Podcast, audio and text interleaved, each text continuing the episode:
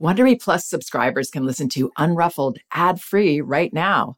Join Wondery Plus in the Wondery app or on Apple Podcasts.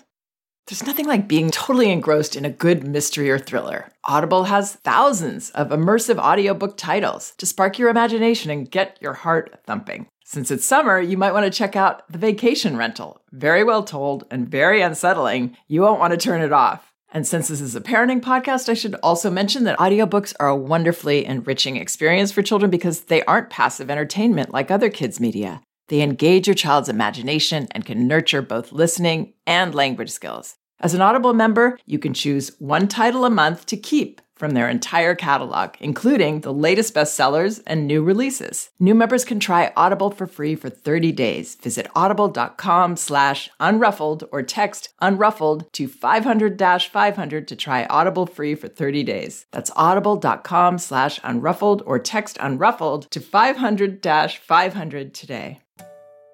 You can count on T-Mobile to help keep you connected. After investing billions to light up their network from big cities to small towns, T-Mobile is America's largest 5G network. Plus, when you switch to T-Mobile, families and small businesses can save up to 20% versus Verizon and AT&T. Visit your neighborhood store or tmobile.com to switch. Plan savings with T-Mobile, third line free on essentials via monthly bill credits versus comparable available plans. Plan features may vary. Credits stop if you cancel or change plans. Hi, this is Janet Lansbury. Welcome to Unruffled. Today, I'm responding to an email from an anxious parent whose toddler's been hitting and pushing other kids. She's tried a few strategies to stop the behavior, but it's continuing. She says she's feeling helpless and she's looking for some guidance. Here's the email I received.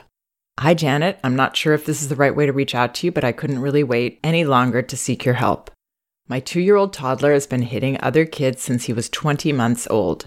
I've tried staying calm, talking it out, taking him out of the situation, timeouts, etc. He seems to be doing this not out of anger, but just as a thrill. He keeps beating kids on their face and pushing them. I'm really concerned about this now and just don't know how to handle it. Should I hope this is a phase? He does say sorry, but after 10 to 15 minutes, he's back doing it again. This is really worrying me since parents keep their kids away from my little one. My son loves people and enjoys playing with others, but I guess one of his ways is to push and hit, which makes other kids cry. There's no one particular situation when he does it. He may be playing alone, and if he sees babies and other kids playing by themselves or with others, he runs up to them and hits their face or pushes them down. I just feel so helpless every day when I see him do this at the park or when my friends come over with their kids. Thank you so much, Janet. I'm looking forward to your guidance. Okay, so a few things stuck out here for me. The first is this parent's comment he seems to be doing this not out of anger, but just as a thrill. I can certainly understand why she sees it that way because sometimes children do seem to be smiling or excited, you know, in a positive way when they do these kinds of behaviors. But I feel like it's going to take this parent in the wrong direction completely if she actually perceives this as thrilling for her son in a positive way, that he's having a good time when he's doing this. I don't believe that's true. I think he might well be in an excited kind of danger state because he's known for a long time that his mother doesn't want him to do this, that he's doing something wrong. It's this impulse that he keeps doing. You know, maybe the way we would uh, be following an impulse to do a behavior that we we know you know isn't positive, but there is this excitement about I'm going to eat this really decadent dessert, even though I'm on a diet or whatever it is. So, this isn't happy camper, I'm really having a great time here behavior. And the problem with seeing it that way is that it really distances us from our child. We start to see them as somebody that's just so different from us in what they like and what they like to do. That's dangerous because children actually need the opposite. They need us to give them the safety of our calm response and our on it response. That's one thing I hear in this parent's note is that she's letting this kind of stuff go a little bit rather than being on it. And children They don't feel safe like us if we're in a candy store or the, the soda fountain and we're on a diet and, you know, nobody's there to stop us. It's not a comfortable feeling. So he needs so desperately to feel his mother's protection. And to feel protected and safe, we have to feel also accepted and understood in our behavior, which I realize is hard to do, but it's especially hard to do if we see him as actually enjoying this icky stuff.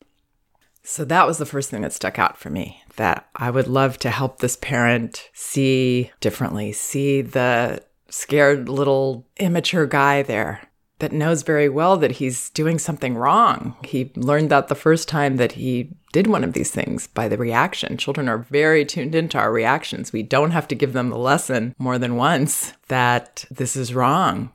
But he's gonna do it. His impulse is telling him to do it.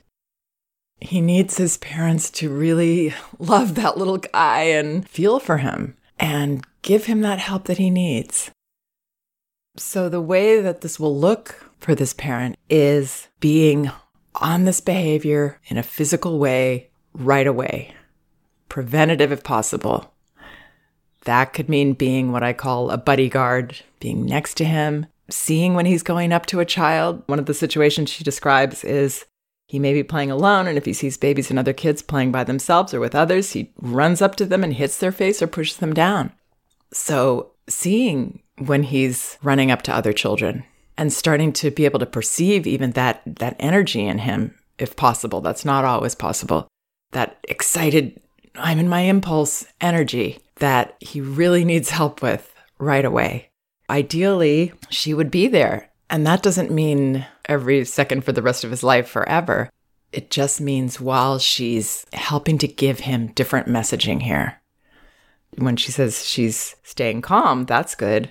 Talking it out isn't helpful because imagine you know you're doing something wrong, but you did it. You ate the chocolate sundae, and now the person that you've asked to help you with this impulse or that you need to help you with this impulse is now telling you once again, well, chocolate has this many calories and you know, you know, gain weight and this is bad for your, you know, body and all of that stuff. Talking about it doesn't help. So I would talk way less, maybe not even say anything, just being there. Whoa, I'm going to stop you. Yeah, I saw you wanted to hit while your hand is there. I was describing this to somebody and I like the way they said it. They said, "Oh, you're saying block before talk." So I'll I'll use that. And then when you talk, just say something that's really connected to your child in a positive way, in a helpful way, in a I'm here to keep you safe way. Like, whoa, I saw you were doing that. I'm here. Or it seems like you wanted to say hi to them, but I'm not going to let you do it that way. And before you say those things, your hand is there. You're not picking your child up and taking him completely out of the situation. That's overkill. That's an overreaction that just teaches him, whoa, I can't handle these situations and I'm not safe. And my mother's afraid of me and she thinks that I'm a bad kid, that she's got to like take me totally out of the situation. I mean, if something is rampant and it keeps continuing, then I would say, you know what, I think we're going to have to go, or I think we're going to have to go in another room for a bit because you're not safe here. And then I would consider whether you can go home or have the play date at your house another day, seeing that he's, he just can't do it right now for whatever reason. Beating kids on their face and pushing them. So none, none of this is okay to do. And she can't let it happen. And when it does happen, when it gets away from her, when it gets away from us as parents, instead of going in and now making it worse by telling him how wrong he was again, and she's going to make him say he's sorry, which I don't recommend. I have an article about that on my website. You'll be sorry. That explains my view on that. But it really is not helpful. Again, it's, uh, let's go back to the chocolate sundae. Now you have to write an essay about how you shouldn't eat a chocolate sundae. That's sort of what we're asking them to do. It's not going to help. It's only going to make things worse. It's only going to make him more aware that he has a big problem that you want him to solve, that you're not going to be there just to help stop. And he's showing you that for whatever reason, he's not ready to do it. He's not ready to solve this problem himself. He's not ready to stop. And it's probably not just going to phase out without some cost in your relationship. So I would change to a more protective, caring, whoa, buddy approach that comes from love, that doesn't see him as this evil animal out there that you can't relate to. Put your arms around him, figuratively. Let him know that you're there, you're on it, you're not going to let it go for one second. You know, that would be letting him down. So when something does happen, and I deal with this with children in my classes all the time, something does happen that I, I'm not there to block or help with, or the parent isn't there to block or help with, my feeling about it is, whoa, you know, sorry I wasn't there to help. I saw you were going to that place. I realize this could be seen as totally permissive. It is absolutely not. It is not letting any of this get away from us, but seeing it for what it is. And when children feel like we see them for who they are, these wonderful souls that, yeah, they've got a lot of impulsive behavior.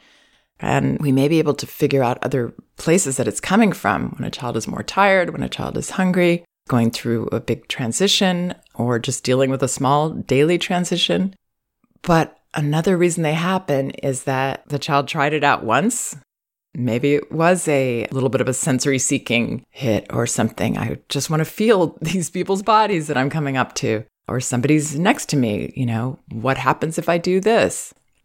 And then the response they get turns it into an issue, turns it into, wow, they don't have a handle on this. I'm on my own in this. I'm not safe. And that feeling of insecurity inside is what creates more of the behavior. I was talking to my husband about this podcast and this question this parent asked. And he was saying that he remembers when he was younger and he just wanted to see what would happen if he pushed somebody really hard or hit someone. And it wasn't out of anger. It wasn't, I guess you could say it was like this mother said, it was like a, a thrill, but it was more just an exploration. So if children explore this way, and the result is that people are talking to them about it, obviously upset. They're getting isolated and time out for it. That's an experiment they might have the impulse to keep trying, to see if they can get that protection, to, to understand why they have such power. I've worked with families that have children that just keep doing that. They keep out of the blue hitting or pushing. And we've worked hard on figuring out, you know, what's going on. A lot of times we don't have the complete answer, but what always works is just to be there for our child, to stop our child right away, more action, less talk, saying very little about it, letting it go right away, getting ready for the next one if it happens. If it seems overwhelming and we don't want to handle that anymore, we leave. We respectfully take our child out of the situation, respectfully towards our child, not just carrying them out like a wild animal. So, yeah, these are challenging situations, and I can certainly understand this parent's concern, and it's very frustrating. I know I work with a lot of parents with this, and it does go away. And it goes away sometimes immediately when that parent starts to take more calm physical control, being ready, being on our child's team, and letting them know that we're there to help and we're going to stop them right away not expecting our words are going to be able to do that because they aren't. So I hope that's helpful. Besides my You'll Be Sorry article, you might also wish to take a look at biting, hitting, kicking, and other challenging toddler behavior, and also another article that I have called A Toddler's Need for Boundaries No Walk in the Park. Please check out some of my other podcasts at janetlansbury.com and remember, both of my books are available on audio at audible.com No Bad Kids, Toddler Discipline Without Shame, and Elevating Childcare, A Guide to Respectful Parenting. Also, my exclusive audio series, Sessions. These are individual recordings of private consultations with parents discussing their urgent issues, is available at sessionsaudio.com. That's sessions, plural, audio.com. Thanks so much for listening. We can do this. If you like Unruffled, you can listen ad-free right now by joining Wondery Plus in the Wondery app or on Apple Podcasts. Prime members can listen ad-free on Amazon Music. Before you go, tell us about yourself by filling out a short survey at wondery.com/survey.